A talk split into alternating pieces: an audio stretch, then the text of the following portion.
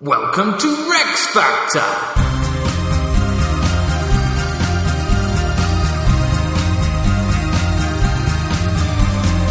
This week, Malcolm the Four.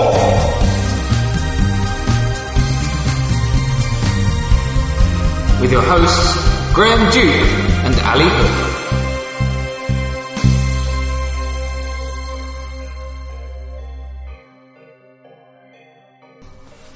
Hello! Hello. And uh, welcome to Rex Factor reviewing all the kings and queens of Scots from Kenneth MacAlpin to James VI. This week, as you heard a moment ago, Can you still remember? uh, well, I'm looking at three of them here, so I reckon he's the fourth. well, um, so it's Malcolm the Fourth. It's the fourth and final Malcolm. Oh, no! So we'll be bid, uh, bidding farewell to that name. They've amongst been the, good. uh, Scottish kingship. Um, in terms of his relevant background, you know, so I think really now we just need uh, to recap quickly on our last episode, David the First. Okay. David uh, had a very successful reign. Initially, he was a protege of King Henry the First of England. Yep. Um, but then he took advantage of the anarchy or the civil war in England between Stephen and Matilda, and uh, he occupied Northumbria, Cumbria, went all the way down into Lancashire and even northern Yorkshire, taking lots of territory up and just taking it as Scotland.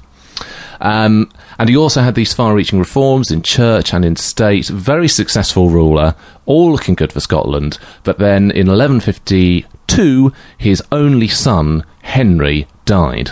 Uh, how did he die? Not Lampreys again, was it? Uh, just, uh, just illness. Uh, that's Just old illness. Um, consequently, rather than his um, adult, highly respected soldier and noble Henry succeeding him, he had to look to a grandson who was much younger to take over the throne. But we're no longer doing this nonsense of Malc- um, David's brother taking it. No, although of course David was the sixth um, of his uh, immediate siblings, so there were no more brothers to hand it over to. Oh, g- true, yeah. He was the last and final. So this, but it, you said it like as if uh, primogeniture was was the plan now. Hmm. Mm. So they are going to start doing what a previous Malcolm was it Malcolm the Second tried to do. Malcolm II tries to do it. Um, so it's yeah. So primogeniture is the plan, but we are still yet to have Oh. a father to son succession in Scotland. right.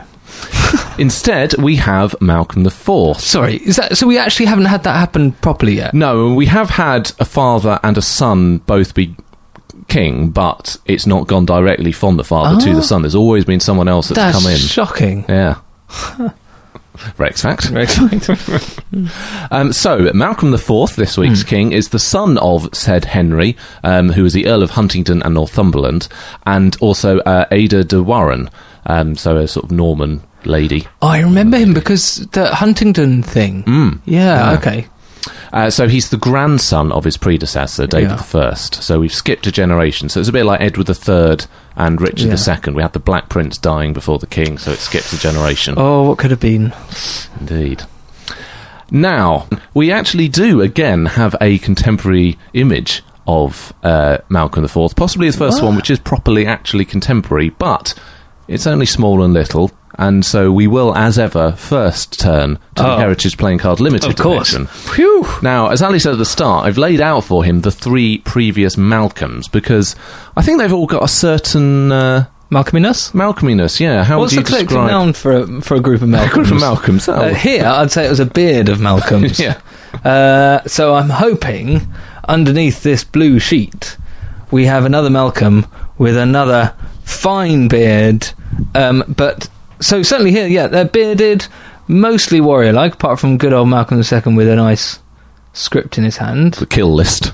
A kill list. Yeah, I forgot about him. Oh, Yeah. he was the psychopath. Yes, he was, yeah. um, uh, yeah, pretty violent, I'd say, on the whole, Malcolm's. All very wary. So, how will Malcolm IV compare? And uh, we have. Uh, oh my word! So, I, I, this sounds set up, but I wasn't expecting that. We've got what looks like an extra from Harry Potter, Mhm. um, With his cloak. and a nice purple cloak. Mm. Oh, it's called Malcolm the Fourth. Brackets the Maiden. Hmm. That can't be good. Is he uh, bearded? He is smooth a cheek like a baby's behind. I mean, it's not going to go well, Graham. He's called the maiden. He looks about 12 years old. No sign of any um, sword, but he does have his hand held very delicately to his chest as if to say, "Oh mercy me." And the other one is uh, is, Is hidden by the cloak, but we can only presume, I'm doing it now, is held on his hip with a cocked knee. we've basically got um, a sort of 1970s Yeah. Kenneth Williams. Yeah. It's are you being served? yeah. Are you being served? That's what we've got going on here. I, that is definitely the last time I ever do the accent, I promise. To put it in one word, camp. Camp. It's Camp David. Oh, it's not David. Oh, Oh, what, what a loss. now, this is the uh, contemporary uh, depiction, which you'll have to get okay. close up to see. It's only little. So this is the same one we had last week, where on the left-hand side we've got David the first, but it was actually produced in Malcolm's reign, 1159. So on the right we have Malcolm. It's again not flattering, is it? I thought that might have been a king and queen. Yeah, I mean, uh, I it's. I don't mean to be disparaging. I haven't, I haven't, don't know anything about this person No. yet. So he might be, he might confound all my uh, assumptions. But I think they're painting him in a negative light. There, it seems. Hmm. Well, I mean, I think he's. Um, if David is looking old and venerable and perhaps redolent of the biblical King David, then I think Malcolm is perhaps intended to be the young sort of Solomon coming along all fresh faced Ooh. and yeah. hmm. Okay. good. Now, you said he looked about 12 years old in the card. He's born in, on the 23rd of April, 1141. We know exactly when he was born. Eleven forty. Oh, I thought you meant the time. no, no, no. you not said quite that exactly. exact. Yeah. okay. Ooh, But so, when he becomes king in 1153, he is indeed 12 years old. no way. So, well done, the Heritage Well done, Playing Cards yeah. Limited uh, depiction. Let's hope that's the only accuracy. Now, he is the last Scottish king who actually has a Scottish name.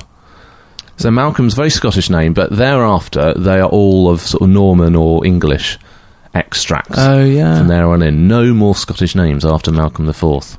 Hmm. Well, that's a shame. Now, you hit upon, uh, of course, the maiden epithet, and it's clear what aspect of that the uh, card um, designer has gone for. I'm treading very carefully here, about as carefully as they're implying he's treading. Indeed. Um, the nickname wasn't used before the 15th century, but he did have a very early reputation for chastity. oh, So it's probably more about celibacy, the nickname, rather than him being effeminate. right. Um, so uh, the card creator, perhaps a little less politically correct than Mm-hmm. yeah. was the case. Um, but he's also probably the first one that was known as Canmore. So we had Malcolm III, who is sometimes nicknamed Canmore, Cianmore. Oh, yes. It was initially for him thought to be like great chief, Right, big head, yeah. but actually it probably refers to this Malcolm originally and the fact that he may have had uh, Paget's disease. What's that? So it involves sort of enf- uh, enlarged and slightly deformed either sort of bones or muscles Oh, dear. and head sometimes sort of an oddly large. Oh, so it could actually be Big Head. I- Literally, I, yeah. take back my snort. no, literally could uh, could be big head. But he doesn't have a big head at all. Not in this depiction, no. But uh, they've gone for obviously the maiden nickname rather than Canmore. Mm, yeah. Uh, but ill health, therefore, is something Oh. we might expect. Okay. So ill health and uh, chastity. um, as we said, David had this wonderful succession plan to his um, adult son, who was a very capable man. He was a, suc- uh, respected as a soldier, respected as a man ruling territory. Then he dies, and it's all up in the air. So instead, he has to quite quickly, because he himself is basically at the end of his uh, mortal call at this point, David has to ensure that his grandson, who's only 11 going on 12 years old, will be able to succeed. So what he does is he puts him into the care of the Earl of Fife. So he takes uh, Malcolm around Scotland with an army so that he can be proclaimed heir to everybody Yeah. else in the country. Meanwhile, David took um, Malcolm's younger brother William to be acclaimed as Earl of Northumbria. Okay. So that's the plan. And to be fair, when David dies in 1153, um, this is actually the first time in Scotland that we've been able to have a minor come to the throne. Yes. Yeah, because it all just have been polished off by it, his his namesake, I guess. Exactly. Um, but there's quite a lot going against him. Um, the Earl of Fife perhaps was meant to be regent, but he himself dies a year later in 1154. Oh, dear. So we have no firm record of an actual regency, but there are powerful nobles at court, particularly Walter FitzAlan, who is uh, steward of Scotland Okay. and ancestor to the Stuart dynasty. Oh, right. Hmm. as steward. Uh, now, Malcolm was crowned just three days after David died at Scone, which is quite quick for a turnaround. Yeah, but I suppose it's quite quite rocky, wasn't Exactly. So they probably wanted to get it done because he does have rather a lot of people in Scotland who are quite powerful and not entirely loyal. it? Yes. Here's a list. We have the Macbeths, right. um, who are demanding the restoration of the earldom of Ross, which was taken away by one of their number by David. We have the MacWilliams. So these are the sons of uh, William FitzDuncan, so descendants of Duncan II Oh yeah. the former king Yeah, and yeah. thus have a claim to the throne. We have the Mac Alexanders, descended from the illegitimate son of Alexander I. Oh dear, this is not looking good. And also in the southwest of Scotland, we've got Fergus, the Lord of Galloway, and Somerled, uh, the Lord of Argyll. Um, so these two, Galloway and the Ar- Scottish Isles, perhaps are sort of nominally under Scottish overlordship, but in re- reality, they kind of do what they want. And with a young boy as king, that they're looking to This is not good. This is not good at all. Sure enough, in 1153, Somerled, who rather inconveniently um, is actually related to the Mac Alexanders, the illegitimate descendant of Alexander, so he's the nephew Yeah. of these chaps, they launch a rebellion. Right. Oh, So this is basically as soon as Malcolm comes to the throne, dear. they start to rebel. So well, he was crowned three days after the death, and they Yes. just went right. Let's Yeah. just sort this out. Let's have this. Thankfully for Malcolm, though, uh, Somerled gets rather distracted by a conflict with one of his rivals in the Isle of Man. So he's trying to shore his position up to effectively rule all of the Western Isles, Yeah. all the stuff around Scotland. So he kind of goes off and does that. It all kind of fizzles out. Yeah. Peace is eventually made. Um, and also, Donald Macbeth, The so first these one. are the ones of the earldom of Ross. Donald was captured at Whithorn and then imprisoned at Roxburgh. So Malcolm, or whoever is in charge at this point, reconciles with this family and restores them to the earldom of Ross. Okay, so when, so when you say he was arrested, he did have some, this young Malcolm did have some allies who were helping. Yeah. him. Okay. So that's one thing dealt with. Good. And he can feel a little bit safer now. Somerled has probably made peace with him as well. He's got the earldom of Ross sorted out. Unfortunately for Malcolm IV, however, he can't really rest on his laurels at this point because there's someone far more powerful than basically all of these put together. In England, England, we yeah. have the accession of Henry II. Uh oh. Uh oh. So, a quick bit of backgroundy stuff. As we said at the start, we had the anarchy, which was a civil war between Empress Matilda, who was the daughter and only legitimate child of Henry I, and her cousin, King Stephen. So, they were fighting it out between themselves. England is split, really, really weakened, and it's with this opportunity that David exploits and takes lots of territory from them. However, in 1154, Stephen, having lost his son and heir Eustace, makes a deal with Henry II, agrees to recognise him as his heir, so Henry II becomes King of England in 1154. Now, Henry II is the son of the Empress Matilda, Mm. so the grandson of Henry I. He's also the son of Geoffrey of Anjou, so he's got all of that sort of Mm-hmm. The territory left. over in France, but to the left. But he marries Eleanor of Aquitaine. Yeah. And through her and his father and his mother and all of this, he basically owns a lot of the left, as we call it, of France. And Yeah. he's now King of England. And he's, unlike Stephen, he is both very, very strong, vigorous, capable, and he's got big ambitions. It is a bad time to be someone called Malcolm the Maiden in Scotland. It is indeed. I mean, spoiler alert: Henry II does rather well. Yes, one of our uh, better kings, I think it's fair to say, from the first series. Yeah. He very quickly re establishes control in England. He reasserts his authority over everybody. And then he looks north. Da da da. Wherever that gaze goes, surely just the opponents wither. Yeah. Now, the problem was that during the anarchy, David I had taken quite a lot of territory that was formerly English. of course. So he's residing in Carlisle. He's taken over quite a bit of Northumbria, particularly sort of Newcastle, Wark, and Alnwick, and other places, and he's come all the way down into Lancashire. Now, in 1149, Henry II, before he became king, was actually knighted by David I, and he made a promise that wh- if he became king, he would recognise his territory as belonging to Scotland. for the Northern Territories Yes. or the Southern Territories of the Scots. Yes, exactly. However, now that he is king and David I isn't there anymore and has been replaced by a young boy, Henry II rather changes his mind. Yeah, I, they love a little loophole, don't they, these kings? 1157, Henry called Malcolm to have a meeting with him at Chester. And at this meeting, Malcolm paid homage, gave up Cumbria, Northumbria, and all the territories gained. And uh, in return for this, he was restored to the honour of Huntingdon, and his brother William, who had been Earl of Northumberland, was given the lordship of uh, Tyndale. Which sounds less good. Less good. So basically, in an instant, without even needing to fight or to Yeah. bring an army, Henry II has just said, right, here's the deal. I'm having all of this back, and in return, In return, you live. yes, It's a basically. good deal. It's a good deal. Hmm. Malcolm takes it. 1158, Henry starts refortifying the border and all those castles that had fallen to Scotland. He's now put them back under his own control. He calls for another meeting with Malcolm Oh god, his knees must have been shaking, quaking. at Carlisle, which, of course, formerly had been Yeah. David's residence um, in his new kingdom, but it's now back with England. But it didn't go very well, and they parted on bad terms. And Malcolm was uh, not knighted by Henry II, which apparently he'd been rather hoping for. That's an error, I'd say. I mean, I wonder how they part on. Do we know what was said or anything? We don't know what was said. However, a year later, in 1159, Malcolm gets a chance to uh, get himself back in his good books. Yeah. Henry uh, launches a campaign to gain some French territory in Toulouse, which he thought was owed to uh, to Eleanor. And uh, he called various people to join his army, including Malcolm IV and his brother William. So they pop over to France and join Henry's army. Okay, how do they do? Well, it's not a particularly successful campaign, largely because the King of France decides to get involved and Henry. He's got backtracks. beef with him, hasn't he? A bit. However, Malcolm does get knighted by Henry. So he Oh, Happy gets days. that. Okay. Exactly.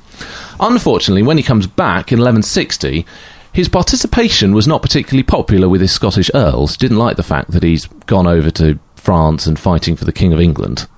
What would happen if uh, Malcolm Hmm. granted the King of England some estates in Scotland and then called on the King of England as a vassal of his to fight in some of his wars? Try shifting the balance of power a bit. I mean, I'd personally, Yeah. I wouldn't try that with Henry II. Worth a go. I think probably he'd just take the territory and um, Yeah. Say thanks very much. Go Sorry. Sorry. Say thank you. yeah, it's the old wasp with jam job, isn't it? So, when Malcolm comes back, he is actually besieged in his own castle at Perth Castle by six of his own earls, who are very unhappy with It's him. back to the old bad ways. Um, thankfully, the clergy come along to mediate a resolution, and Malcolm's able to leave the castle. But it's possible that what they may have been particularly perturbed by was that there were border raids by Fergus of Galloway coming into Scotland. So maybe there was a sense that Malcolm was neglecting his kingdom Right. and the other people that are sort of powerful in the area actually taking advantage. In response, Malcolm launches three military expeditions into Galloway and uh, he defeats Fergus, captures his son, and then Fergus retires and becomes a monk. That's surprising. A little spot of battliness there. Indeed. Then at Christmas Court that year, held again at Perth, there's a clear reconciliation in Scotland. It's very well attended by all of his nobles, all of his bishops, even Somerled, All right. who apparently is now king of the Isles. So Oh, he, he has did- established okay, himself, has yeah. actually established a kingdom there. But the rebellions aren't going to stop there. Mm. We have a bit of an uprising in Murray. May have been linked to the MacWilliams, so these are the descendants of Duncan II, Mm. because William Fitz Duncan had possibly been made Earl of Murray and married a princess. So his descendants would therefore be linked to the Scottish throne and the old Murray chaps. Yeah, that old troublesome territory. But this seems to have been put down without too much bother. Happy days. And then in 1164, much more serious, a fourth rebellion, this time led by Somerled. Oh, I thought they'd patched it up. Now he's back. Oh. He's back on his uppers. He's like the Iron Isles chap, Yeah. sitting out there in the Western Isles. but he is defeated by the Scots. Blimey, Bill, I did not think when you showed me that card that we'd have even an ounce of success here. And Somerled is killed. Woo! Proper, s- proper, s- proper stuff. So Malcolm now has dominance within Scotland. He continues the work of uh, David with church patronage and feudalism and sort of the reforms in governance. And he also makes marriage alliances for his sisters with uh, the counts of Brittany and Holland. Okay. Hmm. Perhaps Malcolm's trying to get some friends on the continent to maybe give him a bit of a bulwark against Yeah. Henry II. I like this a lot. In 1163, Henry demands that Malcolm come to pay him homage at Woodstock. Not the festival. not the festival, um, although it probably was quite a number of festivities that Henry would Yeah. have put on. Um, once again, Malcolm has to do homage to Henry, um, but he has to go even further this time. He gives over his youngest brother, David, as a hostage, as well as various other young noblemen. So Right. clearly, Henry II doesn't like these marriage alliances. So he's popped back over and very much made it clear who is boss. And he's coming fairly south there as well, isn't he, with Woodstock? He's gradually. Where is Woodstock? I, you know, I don't actually know. I kind of want to say sorry, but I don't know if that's true. Well, if you're from Woodstock and you can take time out from uh, all your hippie ways, write in and let us know where you are. Planet Earth, man. So that's not so good for him. And um, we mentioned about the Canmore, the Paget's disease. In 1163, either on the way up or the way down, he falls very ill at Doncaster. He doesn't die at this point, but it's serious enough to warrant mention from the chroniclers. There's still some evidence of him travelling after this, but he's probably increasingly an invalid, not able to do quite as much. I've discovered that I always know when the king is going to die in Rex Factor. Uh-huh. You know, you like when you turn on the news and they say the tone. Just- the actor and popular television personality. Da, da, da. it's the way you say it. I know now. Um, and he's doing quite a bit of religious patronage uh, in this period, perhaps suggesting that he knew that he was on borrowed Yeah. Mm. time and he wanted to uh, make amends. And then apparently, um, two comets were seen in the sky, one in the north and one in the south. And uh, John of Fordon, I borrowed, I think, from the Chronicle of Melrose, explains exactly what a comet means. Oh, I'd like to hear his education on this. A comet is a star which appears, not at all times, but chiefly against a king's death or a country's downfall. When it appears with a shining diadem of hair, it heralds a king's death, but if scattered with tresses glowing red, it forebodes a country's downfall. Which one do we get?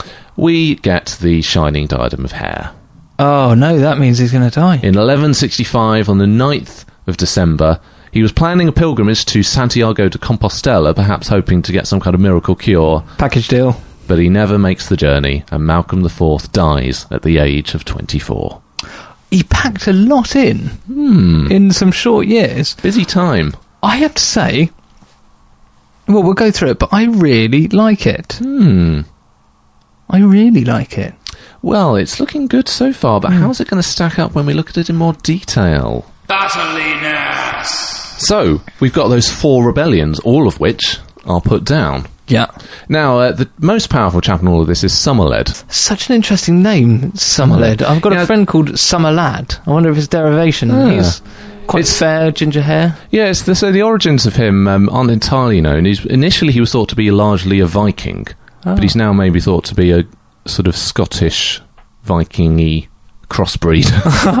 I said they'd been there so long on those Isles. Yeah, exactly. Yeah. Initially, the Lord of Argyle, but as I said, he's competing for dominance on that sort of western seaboard, and he ultimately becomes king of the Isles. So he's a very powerful chap.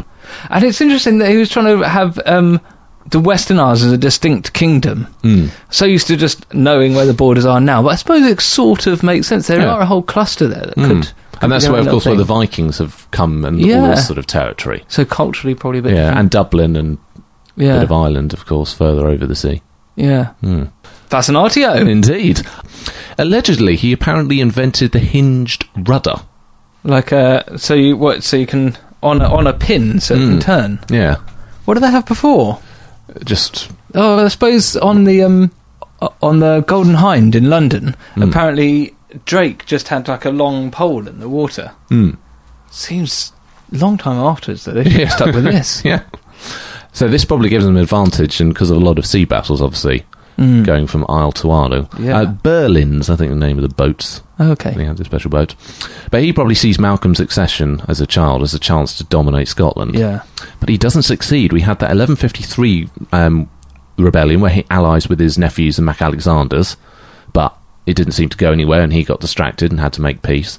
And then 1164 was perhaps the biggest threat was when Somerled really launches a big old invasion.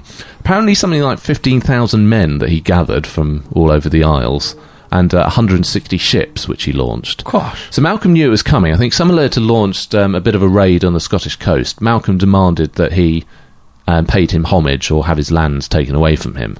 So when Somerled ignores this, Malcolm is gathering an army but Summerled tries to give a bit of a preemptive strike. Mm. However, he is uh, set upon by a local force raised by a chap called Herbert, the Bishop of Glasgow. Well, the, so Summerled, Summerled is. Yeah, Right, so okay. the Bishop of Glasgow raises a local force Yeah. to face the uh, oncoming army. Probably a much smaller force, but it is successful in defeating Summerled. Summerled gets struck by a spear in his thigh, finished off with a sword, and then he has his head cut off, which is handed over to the Bishop of Glasgow. And that he appreciates this, or as a good Christian man, he says, yeah. No, he seems to be quite happy about it. It was divine uh, acclamation of his success. 1160, we had the nobles upset about Malcolm going off to Toulouse, but then he launches those three campaigns uh, into Galloway Yeah. and is very successful. So, as I say, Galloway, probably we have got the Norse Vikings that settle on the west coast, intermarried with the local Scots. So you have the, the Giles, the Scots, and then the foreigners, who are the sort of Gaidhail. So you kind of combine the two, and Oh. it ends up becoming sort of Galhail. Right. Ultimately, that's Galloway in effect. Oh, It's right. Hmm. The Scots and the foreigners, i.e., the Vikings. So nominally, they're under the Scottish lordship, but largely just do whatever they like. Fergus, perhaps under the thumb of Summerled, is looking to increase his dominance, Mm, down raiding into south. Scotland. But it doesn't go well for him. His uh, son is captured. He does penance and becomes a monk in Holyrood. Yeah, is that like his get out clause? He says, Look, I'm promised, don't kill me because I'll become a monk and then I can't do anything. Exactly. Is that the idea? Yeah. Oh, right. And Malcolm now has established Scottish proper dominance over Galloway. Um, hmm. Mm. Now, it's not necessarily going to be easy, but like Murray, it's not the um, the end of Galloway being problematic, but it's quite a big step and quite a big Yeah. achievement for Malcolm. A big area now under the heel. Yeah. So at the end of all this, Malcolm starts off as a child king, but we've seen off four rebellions, and all these powerful rivals, particularly Summerled, Yeah. Hmm. have been dealt with. And a whole area sorted. And we see he's got a bit of a policy trying to get his independence back from Henry II with those marriage alliances. So it's his sister Margaret marrying Conan IV, the Duke of Brittany, in 1160, and then Ada marrying Florence, the Count of Holland, in 1161. Florence in Holland, um, they're actually linked to the Holy Roman Empire and Frederick Barbarossa. All quite powerful. So he's trying to link himself in with an alternative yeah. to Henry there. Yeah. So, you know, we can see the beginnings of something. I like. Yeah, that's very very good. I mean, I think it was. Um, we'll get on to um, uh, wimpish ways in a mo, but I just think he took advantage where he could. You know, it was obvious that he couldn't have hung on to those lands, Hmm. but where where he could make a difference, did rather well. Well, let's let's do a bit of wimpiness Yeah. now. First of all, when he takes over in 1153, he's 12 years old. Hmm. At least that first rebellion, there's no way that he's actually doing anything there. He must No. be too young. It's just Yeah. stuff that's happening around him, and he's got no idea. And then his later years, we've got his ill health, particularly from 1163. So that rebellion in 1164, he's not actually at the battle. He's not doing anything. He's No. not really involved. It's local people dealing with it. But you know, it happened under his reign, Hmm. and he's probably learning. Like these are the really formative years for him. He's learning how to put down these rebellions. Hmm. Yeah. More significant, though, is Henry II. yeah, there's no escaping him. Clearly the superior ruler, and he really, from the heights under David I and Scotland, almost half of Britain, in effect, Mm, yeah. this really powerful king who knights Henry II and extracts a promise from Henry to respect Scottish territory. Yeah. It all reverses rather quickly. Scotland's back as a minor power and at the beck of, call in Eng- of England. So the Chronicle of Melrose relates their meeting at Chester in 1157. Malcolm, the King of the Scots, came to King Henry of England at Chester and became his vassal, in such a manner as his grandfather had been the vassal of the old King Henry, saving all his dignities. So it's not clear if he was doing homage just for the honour of Huntingdon and Tyndale, or if it was for Lothian, which had kind of been given to Scotland by England a while ago, or indeed if it was just general homage, Sounds like recognising Henry as just generally better and bigger. It's very unpopular in Scotland, who in an instant have lost all of the glories Yeah. and all the hard work of the previous 20 years. And it is also a major blow in terms of all that territory that they lose, all of the castles, the security, the finances. There's one of the mints um, that they'd gained, so they had their coinage by taking this territory. All back with Henry and England. Yes, but Hmm. I think that Like we've got to bear in mind all the time, I suppose, that how much smaller a power Scotland is compared to England, especially when you're faced with the Rex Factor winner Henry II. But David's time, it was it was sort of in, in, exaggerated the success because there was such chaos Hmm. in England that previously we'd, success was maintaining those borders. Mm. It wasn't really going further south in the face of a much more powerful enemy.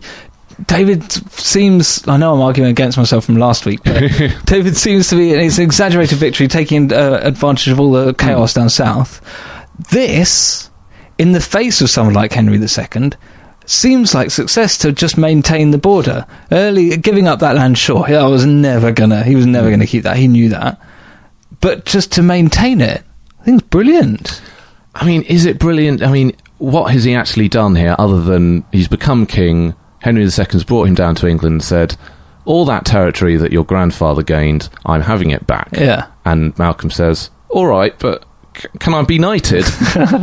now, so Malcolm's raised in an anglicised court in David's rule. So you've got very strong notions of chivalry, of knighthood, and he wants to be nice. Kings are meant to be knighted. Um, so in 1158, this is quite a public snub to his uh, honour and prestige that he still isn't a knight.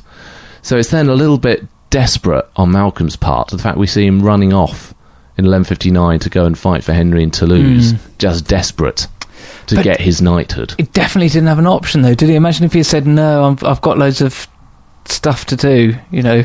Well, but I mean, we've got a King of Scotland s- desperate just to get these little tidbits from the King of Yeah. England going off and fighting in a. We had the who was the Foreign previous war. king who fought We had for- Alexander having to come and fight uh, In Wales. Fight in Wales, though he did get a marriage out of that. He got he got his knighthood though. He did get Hmm. He end did get up with his that, knighthood. yeah. Um, now, apparently, for the Toulouse campaign, Henry called upon the forces of Normandy, England, Aquitaine, and other provinces which are subject to him. Yeah. So Scotland is in that asterisk other Yeah. provinces. Yeah. So that's quite reduced again from David Mm. as this massive sort of power of northern Britain Yeah. and now other provinces. Um, it wasn't a particularly successful campaign on Henry's part, but as you say, he does get knighted at the end of it. Hey. And this is how he gets welcomed, according to John of Fordham, when he comes back. King Malcolm, though against the will of many of his great men, was with Henry in this expedition. At length, the Scottish lords, seeing their king's too great intimacy and friendship with Henry, King of England, were sore troubled, and all Scotland with them, for they feared this intimacy had shame and disgrace in store for them. Then at Woodstock in 1163, w- after Malcolm's had a couple those couple of marriage alliances, the success in Galloway, he's maybe starting to feel like you know Yeah. things are looking up. I'm Yeah. I'm my own man now. He's brought down to Woodstock, wherever that is.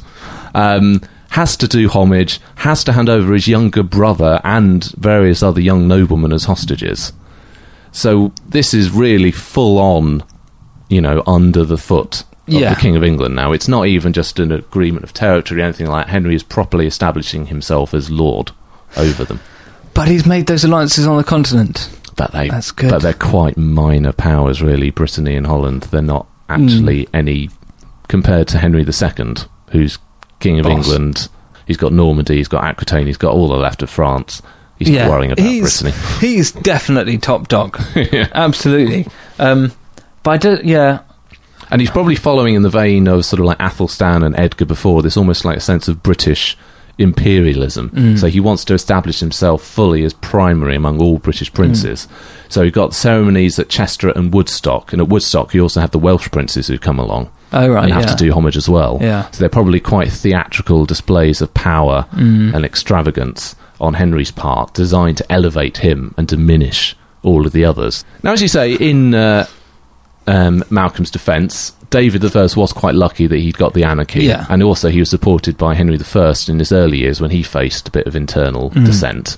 Whereas Malcolm comes to the king as a boy, faces Henry II, and you know it's a very different uh, situation. And like you said, they don't actually lose any of their own territory; it's just Yeah. the borders as they were before the anarchy.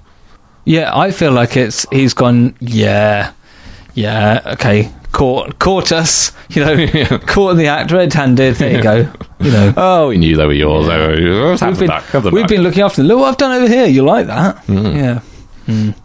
So that's uh, That's how it stands for Malcolm. How you? Uh, Well, purely on battliness, it is pretty good. He uh, took every challenger in that was put in front of him and and sorted it out.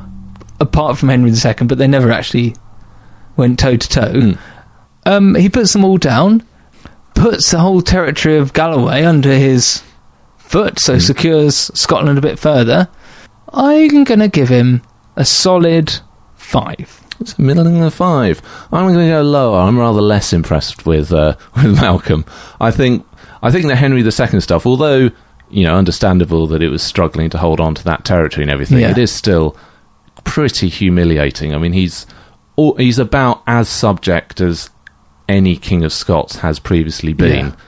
Um, maybe except in a way, except for David I, but David I was like a protege of Henry I Yeah, that's the which is difference. a rather isn't it? different sort of scenario. Whereas Malcolm's not getting any benefits from Henry II. It's purely giving everything up that he had before and then just being at Henry's beck and call. I mean, when you think of what he did achieve, Mm. and in the the face of and what he was faced with, in that he was so young, this guy when he came to the throne looked like everything was against him. Do you remember, we we are saying, oh, this is not going to be good, Yeah. Hmm. but not only did he survive, all of the things were put down without the major backing of the English. Mm. Yeah, well, anyway, we've got our score now, but but I just I. Yeah. well, we've got your score. Oh, have you not done yours? Oh, you said yeah. You said you said you're going lower. yeah. yeah, Well, whatever number that is. doesn't matter now. five. Settle on five. the big thing going from, I think, is the Galloway Yeah, campaign. I think that's the biggie. The other ones seem to be quite minor. yeah. The Galloway thing and the um, Somerled um, naval Hmm. things. Although, again, It was Malcolm's a role. priest. Yeah. Uh, yeah, a priest, Yeah. a priest called Herbert had to sort it out. I'm, I'm going to go three and a half. Okay. I don't think I'd be intimidated by no. Malcolm IV if I was thinking of him. I think if Henry II had fancied it, Yeah, but I just He think could've- that any king of Scotland faced with Henry II, it's true. he's got he's just up against the worst possible Yeah. time in history with the most most powerful British uh, English king Mm. and the background they had being a the first Boy king, minor yeah. boy king. I think props to him. But anyway, we got eight and a half. Eight and a half for battliness. I would not have predicted that. Scandal. the only thing that I vaguely kind of came across was this suggestion that he relocated people from Murray and moved them around. But I mean, my bell didn't ring once. No, and uh, to be honest, that almost certainly didn't happen. In contrast, we have Malcolm the Maiden. William of Newborough uh, described him as a terrestrial angel. And then John of Fordon gave us a little bit more detail Jolly on good. um, his non. Um, no, his maideniness. He refused to marry, although besought to do so by the earls and all the people of his kingdom, with all manner of entreaties. Before God, he vowed chastity, abiding his whole time in the spotless purity of maidenhood. For though, on the strength of his kingly rank, he could often have transgressed, yet he never did transgress. Why? Apparently, his mother was said to have despaired at his celibacy and tried to place a beautiful maiden in his bed to no avail. But That may be a euphemism for trying to arrange marriage that he didn't want, but but th- so do we have any reason why he thought this was a good idea? well, I mean, we do have this sort of Christian chivalric knighthoods and the inspiration of like Sir Galahad from the Arthurian legend, who's this pure and the purest of the pure in terms of the knights. So contemporary culture, it's not actually so unusual, perhaps, to have someone who's both kingly and or both the knight and Hmm. chaste. I thought that was um that was more that it was only um enjoying the pleasures of the flesh Mm. with your wife or maybe not sex before marriage or something not Mm. nothing at all i mean surely that's that's terrible for his For his dynasty well, and for his succession, score, yeah, but- exactly, yeah. but also for for the yeah for the dynasty for yeah, scotland hence everybody pushing him. all right so so are we to assume some level of scandal there Well, it's. I mean, he's nicknamed the Maiden. He- We've got, and it's unusual the fact that we've got it does seem to be a contemporary thing so it's not that people looking back and saying ah well he didn't like a bit like edward the confessor saying ah well there were no children but oh it's because he took a vow of chastity Yeah. and da, da. but edward the confessor married and had a Yeah. wife so and presumably they just weren't able to have children for Yeah. whatever reason then the, it was spun into a, a big positive whereas malcolm all the suggestions are that people were trying to get him to marry and presumably produce an heir but that he didn't want to I'm going to give him a little bit of. I think. I think. at the time, I reckon. I wouldn't have expected this given the phrase um, the spotless purity of maidenhood. Well, I think you see. This is where I think maybe, maybe the old hand on the hip job. Mm. Maybe But are you being led by uh, a 21st century. Um, almost certainly. Not that it's at all scandalous today. but at the time. but yeah, yeah. And that's all I've got. I, I mean, there was a very quiet little tinkle there, wasn't there? I'll give him 0.5 because I'm a revisionist and I'm sowing some scandal out there. So I'm saying that this vow of chastity nonsense was rubbish. he just didn't fancy girls. I'm going to give him a zero. I don't think. Uh, I, d- I just don't think there was any bedroom an- action going on whatsoever. Malcolm the Maiden gets a 0.5 for scandal. Subjectivity. We've got a little bit more Okay. to go on here, perhaps. Now, first of all, we have uh, a resumption of the old York sovereignty dispute. Oh, the So this is where, Archbishop. yeah, the Archbishop of York claims to have uh, dominion over all the Hmm. bishops of Scotland, and the Scots have been resisting this. In 1159, awkwardly, the Bishop of St Andrews died, which throws up an issue where he's going to have to get consecrated, and thus York is going to come along and go, ah, this is my Uh, job. Yeah, yeah. Hand Mount- that shovel. Yeah, exactly. Malcolm uh, sent the Bishop of Murray to Pope Alexander III in Rome to try and get St Andrews um, designated as an archbishopric, Yeah. so that it's again it's got its seniority. Doesn't get that. Mm. The only concession he gets from the Pope is that Murray be created as a papal legate. So the Bishop of Murray be created papal Okay. legate, and he uh, advised Malcolm to appoint uh, the Bishop of Murray as the Bishop of St Andrews, but Malcolm decides not to bother with this. Uh, because it would create someone too powerful. Is that Well, and also I think he just was like, no, no, failed. Yeah, Yeah. do what I want. So instead, uh, he had a new man consecrated in first in Glasgow and later in St uh, St Andrews in 1165, and with specific papal authority. So even though the Pope hasn't agreed to make them archbishops, he has agreed that they can become bishops without having to bow down to York. Yes. Okay, so that's sort of a middle ground he's got Yeah. so far. Yeah. Hmm. So he's been able to maintain that Mm-hmm. keeping York at a distance, but without yet being able to get a firm resolution to the problem. He does, however, follow David I with religious patronage. Um, Scone Abbey apparently had had a rather devastating fire, so he refounds it, again as an abbey, confirms old and adds new gifts to it, and also gave them an abbot, which is nice. oh, that's jolly nice. Can you Oh, imagine unwrapping that? Oh, it's an abbot. Oh, hello. founded a new uh, Cistercian abbey, uh, Cooper Angus. Um, and he also, it, some have suggested that he founded Scotland's largest medieval hospital, which is called Sutra. This is better subjectivity. Though uh, other historians suggest that he probably didn't. Is Found But he made gifts to it, so he may have patronised it, but he probably Okay. wasn't the one that actually first set it up. Right, but that's a shame. nevertheless, it's there. Yeah. It's on the record now. Um, and his mother also played a very prominent role at court and apparently was quite important in expanding, again, continental religious orders, and particularly female monasticism. Good. Malcolm perhaps wasn't interested, but we do at least now have some nuns on the scene. Hey. So if any future Scottish monarchs want to, uh, Got some scandal Exactly. coming up. and there's some good stuff in governance. Um, he creates new barons and knights in the Clyde, um, so sort of entrepreneurs and Flemish knights. Also, new barons in Fife and Murray. So he's continuing that sort of feudalism that David had uh, done quite a lot with. It's the first time apparently that Kingdom of Scots or Kingdom of Scotland as phrases are used by the king's scribes and charters. Right, so that hasn't been the case before. No, Oh, how odd. So that's, that's now a thing. Establishes new sheriffdoms at Cryld and Firmlin, Edinburgh, Forfar, Lanark and Linlithgow, and a new justicia at Lothian, uh, in Lothian, and a few new burrs. Oh, So lovely. he's kind of Mm. Like a continuing, burr, yeah. continuing the work that David had been just doing. sort of um, uh, n- nation building, isn't it? Making Yeah. it all more solid. Exactly.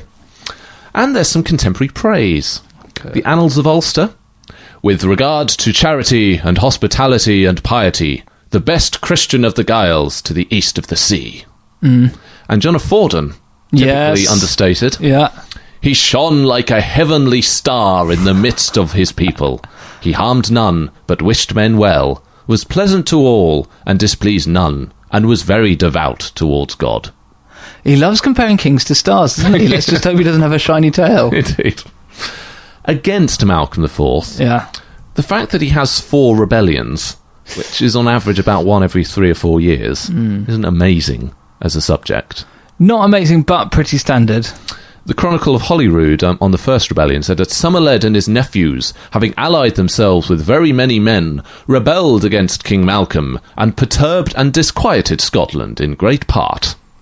Yeah. yeah. Nobody likes to be uh, perturbed and disquieted. No, that's they the can avoid opposite of subjectivity, isn't Exactly. it? Perturbability. And uh, his relationship with Henry II was very unpopular. After Chester, John of Fordon, who was so praiseful of him, uh, a- admits that uh, on account of this, the homage, the submission, the estates of all Scotland were with one accord roused to stifled murmuring and hatred against their lord the king and his councillors. So people aren't happy with this Yeah. deal that he's done. They aren't happy with their suddenly secondary status after all the glories that they'd had before. Even John of Fordon acknowledged that uh, his involvement in the Toulouse campaign was unpopular, and this may have been exacerbated by the fact that he apparently was quite slow to return to Scotland after it had finished. So Well, you would apparently- be, I suppose, going to Well, yeah. France the first time. But he was probably enjoying the glitter and glamour of Henry's Angevin court Yeah. over there and didn't really fancy Yeah. coming back to Scotland. Um, and at least 1160, that rebellion would have been a direct result of the subservience to Henry II. Maybe 1163 and Murray, they were taking advantage. Maybe Somerled in 1164, even if they, it wasn't because they were angry, at the very least demonstrated weakness on Malcolm's part. And other people thought, ah, yeah, we can take something off this guy. But being a subject, overall good. I mean, those who are power hungry, you know, they're always after a bit, aren't they? Um, John of Fordon, very wise chap, who said, "What? I can't believe he can say that after then saying Yes. yeah, how everyone loved him." Everybody loved him, although nobody really liked uh, him. Yeah. And we do have some contemporary criticism. The Verse Chronicles in uh, 1165 Firm peace did not yet sufficiently flourish in the kingdom. John of Fordon admitted that he had many trials and reproaches to bear at the hands of the dwellers in his kingdom. The dwellers. Brilliant. the trolls or hobbits or something. And the uh, jester Analia. He quite neglected the care as well as governance of his kingdom. Wherefore he was so hated by all the common people that William, the elder of his brothers, who had always been on bad terms with the English, and their lasting foe, forasmuch as they had taken away his patrimony, the earldom of Northumbria to wit, was by them appointed warden of the whole kingdom against the king's will. This is a man though, who's openly calling himself a jester. I don't think we can take him seriously. Perhaps Gester. Ah, rather than uh, Joe, with a G rather Oh, than a shame. J. Um, so this is saying that he's really, really unpopular. He neglects the care of the kingdom, perhaps looking to something like Toulouse and Mm. going down to England all the time to have to pay homage to Henry. This is suggesting that his brother William actually takes over as king, in effect. well, that, I mean, that's right. You've got to leave someone in charge, haven't you? I mean, this may also reflect his ill health in his final Yeah. years. Perhaps his brother had Yeah. to step in and take over. But again, it's uh, you know an absent king in the medieval society isn't great for justice and law and order and stability. So we see Hmm. all of these rebellions. We see him having to sort all these problems out. We see the earls being unhappy with what's going on. It's not a happy, harmonious place. But also, given that he doesn't have any children, Mm. giving his brother some skills in governance might be a good idea. Against the king's will. Oh, is it? Yes. Oh, I missed that bit. So the suggestion is that both David was like, look, we've had enough of you. We're just going to let him sort things out. Yeah. You just sit there and be ill. Okay. You know, brother can take it over. Mm. So we did have some good stuff, but we do also have some Yeah. not so good stuff. So how do you think? How does this one balance out? Do you think? Well, it might be because, as you say, we've got some more m- meaty stuff recorded. Mm. Um, it seems like they all do a bit of stuff for the church, whatever. I do like the nuns. Mm. Do like the hospital, whether he just Yeah. gave it a load of syringes or built it or whatever. Um, I think that yeah, there's overall there's a good amount of nation building. Hmm. I feel like the Hmm. rebellions would have happened anyway. Mm. Um, well, I can't think of. I mean, I know there's been somewhere there've been long periods of 20 years without Yeah. any trouble, but there's always been the uprising. I think if I were a subject rather than a noble, Hmm. I'd have thought it's all right. Hmm. Couple of rebellions, basically not not major things I would put down. Hmm. It's not good. I mean, Hmm. there's nothing major there. Three. Hmm. As in, I was going to. I was. I was tempted to go. I'm tempted to go a little bit higher because I think actually, given the stuff that was set against him, Yeah. it's actually not so bad. Particularly when obviously we see what he looks like on the card, Yeah, his yeah. nickname, and the fact that he's so Yeah. young when he starts. But you've got all the rebellions that he's having to be dealing with, and all that sort of stuff that's Mm. gone on. We've got the subservience to England, which is still a bit of an issue, and Mm. things like this. I suppose, yeah, it's it's debatable depending on which aspect you choose. Yeah, to you focus can on. Mm. look at it from either way, can't you? Because the subservience to the King of England. What else could he have done? I guess it's just the manner of it and the um, level to it. I Mm. mean, like Malcolm III used to have to do it to William the Conqueror and William Rufus, but his tactic was always to have a meeting, say, absolutely, Your Honour, fair enough, back I go. And as soon as they left the kingdom, he just raid northern England. Yeah, again. I just I He think wouldn't join them when they left the kingdom. He'd be invading the north, yeah and that's maybe the difference. the uh, that they would actually. But I think if you if you imagine doing that, as you say, don't rile Henry the Yeah. Second. But I think for subjectivity, it's not too bad, um, but it isn't positively good. Yeah, that's what I'm facing. So I'm going to give him a four and a half. It's almost almost okay, but it's not quite. Good Mm. I'm quite surprised at how low I went there. Actually, Hmm. can I, will go three and a half. surprised. Okay, Hmm. uh, so that's an eight for subjectivity. Longevity.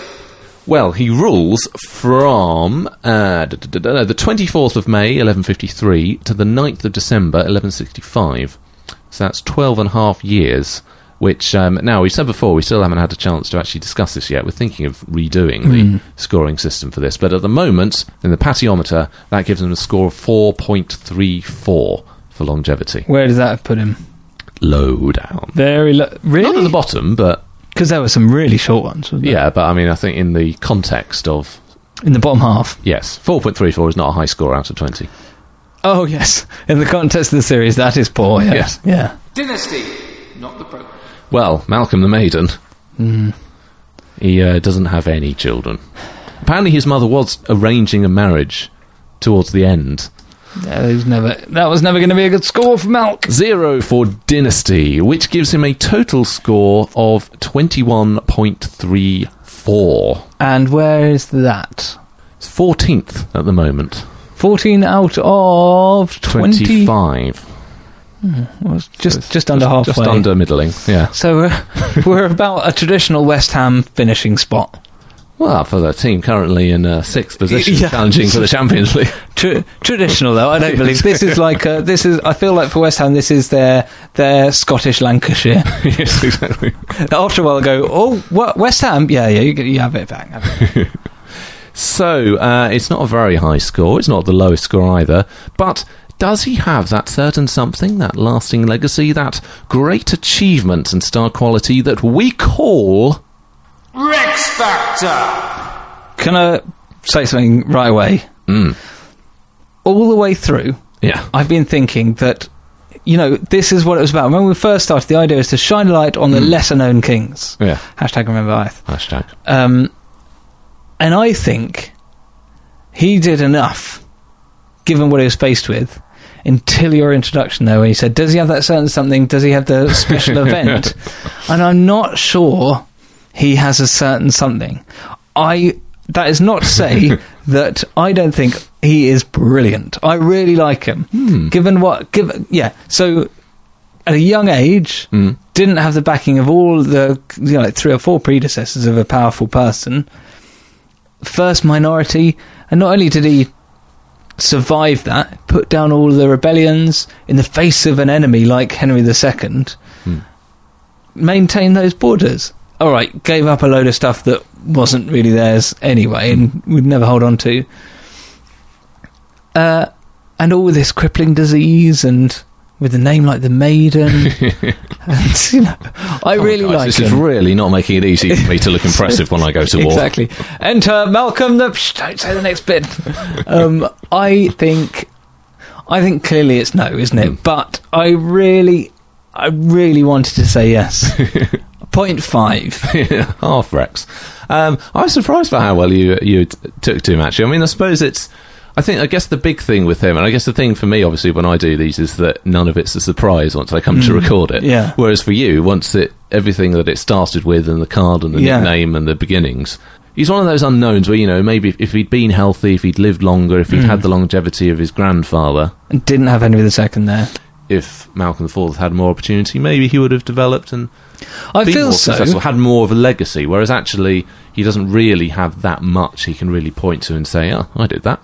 and yeah, and he had the he had all of this early part of his reign, which turned out to be his entire reign, Yeah. just securing internal stuff as usual, and he did. I mean, it was if, as you say, if he'd then gone on to rule as long as David did. Mm. From the age of David, um, he could have spent that time really consolidating, perhaps. But you know, we'll never know. But I kind of just one one for the wimps out there, one for the for the ninety pound weaklings. Wimpiness. Yay!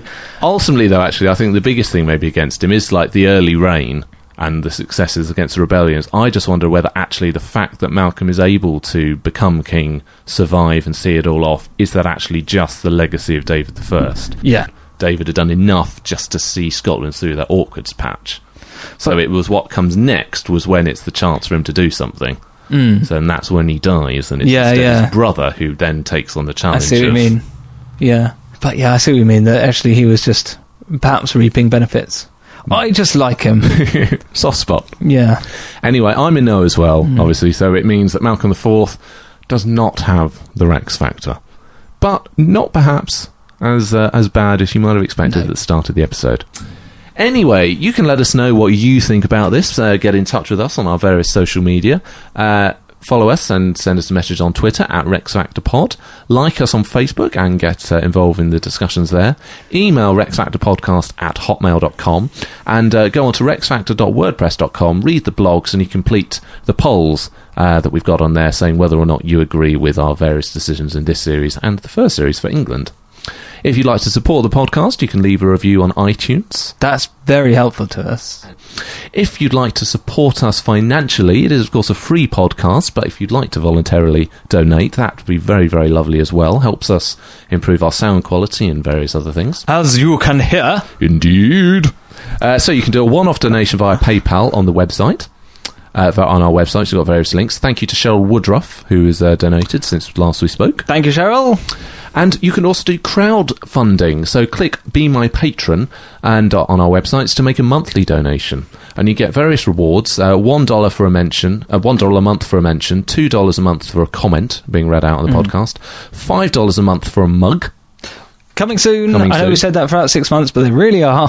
$10 uh, for a blog on the subject of your choice, and $15 a month, you can commission a special podcast episode that we will do for you. And we have a couple coming up. Yeah, we've got some good ones coming up. We just released recently the William the Marshal Marshal. special episode. Um, legendary medieval knight in the Plantagenet period. This period, in fact, that we're in now Yeah. is William Marshal. Can we trail the next Period. one?